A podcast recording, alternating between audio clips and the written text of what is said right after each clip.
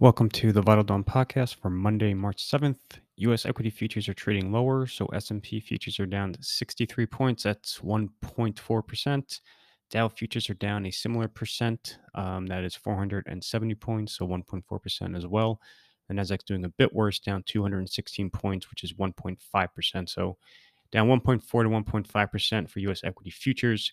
Europe is trading much worse, so Europe is down about three point, uh, I'm sorry, 2.75, uh, two and a half percent in Europe. It's a little bit off the lows. Um, you know, Europe year to date now is down 15 to 20 percent. So very steep declines in Europe over the last several days. Obviously, Europe is much more exposed to Russia-Ukraine fallout than the U.S. Um, selling across the board in Europe, except for commodity-linked stocks, so basic resources, which is the main, the major mining stocks, and then energy uh, energy linked equities are trading very well. Also, um, cyclical groups, so um, industrials, autos, banks, etc., are getting hit very hard. And then Asia slumped across the board. Um, Japan was down 2.7 to 3%. The Hang Seng fell nearly 4%. Uh, Shanghai Comp down 2%. So steep selling in equities across the board this morning.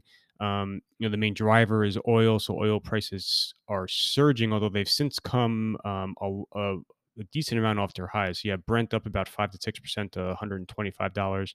That's off more than ten dollars from its overnight high. Um, you know, I think just there were some headlines out over the weekend about how the U.S. is con- contemplating a ban on Russian oil imports. Um, Secretary of State Blinken said that that is under consideration, um, possibly in coordination with Europe, possibly um, you know moving unilaterally initially.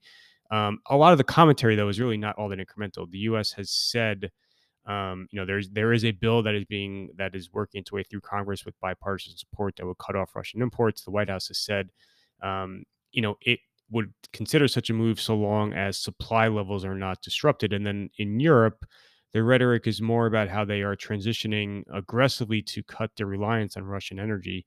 Um, unclear though if that remain if that means um, an imminent, um, you know, cut severing of Russian oil imports. So I don't necessarily think that the rhetoric over the weekend was all that incremental about um, cutting off Russian oil imports, although certainly markets are extremely anxious right now. You also had, um, you know, perhaps even more important, Russia appeared to make comments that tied the culmination of an Iranian nuclear deal to the situation in Ukraine, um, you know, which makes some sense from Russia's perspective. Um, if you're sitting in Moscow, why would you necessarily sign off on an Iranian nuclear deal that would presumably lower the price of oil when oil is really kind of your main negotiating lever point right now with the West. So that is another factor. Um, you know, I think oil markets were hoping, or investors were hoping, that you would see an Iranian nuclear deal struck imminently. Certainly, the rhetoric all of last week from um, you know the major capitals, including Washington, suggested that an Iranian nuclear deal could occur um, imminently. But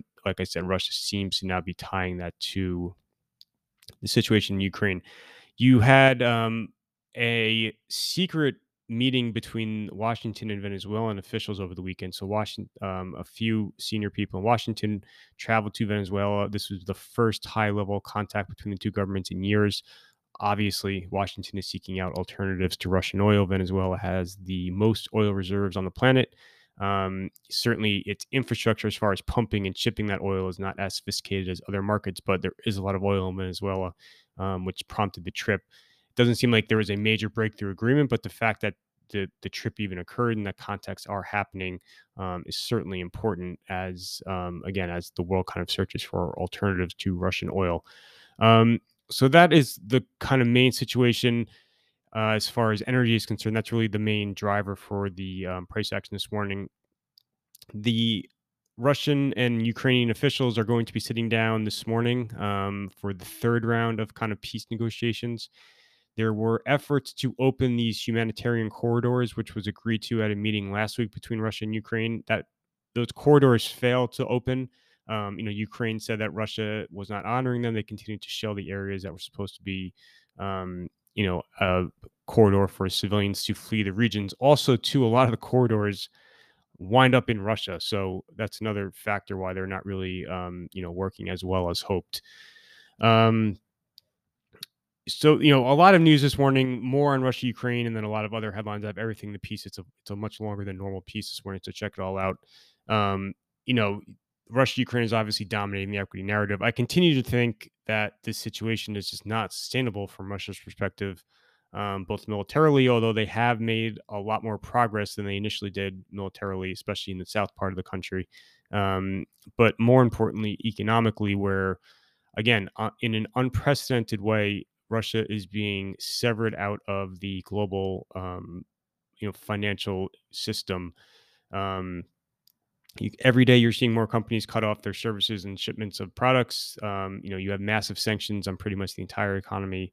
Other than there is still, um, you know, there's there's still the ability of uh, energy companies to operate within Russia and ship product out internationally. But for the most part, these sanctions and restrictions are crippling to the Russian economy. It is going to set it back years and years um, as far as its development. And I think that has to be altering the logic, um, the calculus in Moscow for an initiative, an operation that overall could not be going um, worse than I think planned um, at the onset. So, you know, as far as the exit strategy is concerned for Moscow, I think again a declaration from Ukraine of some type of neutrality, whether it is, um, you know, forswearing a NATO application. You know, you are seeing some of the uh, government officials in Ukraine start to talk about how they wouldn't necessarily need a, a, a NATO uh, membership if they were if they were to receive some type of security guarantees. So, I think that would form, um, you know, the heart of some type of a ceasefire agreement if you saw Ukraine make very specific declarations about neutrality. Um, and you know obviously there's really no there doesn't seem to be any initiative within ukraine to seek out nuclear weapons um, as russia claims but they can make a declaration to that effect as well. Um, so that's everything going on with russia ukraine. Um, you know there was a bunch of other headlines out of china including their new 2022 growth targets. Um, but that's really uh, geopolitics is dominating the morning. Uh, as far as the calendar for today not much other than this third peace meeting between Russia and Ukraine. We'll have to see um, again if anything um, definitive comes out of it. That's the only major event on the calendar for today. For the week, you have the US CPI and the ECB meeting both on Thursday. Um, and you have China inflation data out Wednesday morning.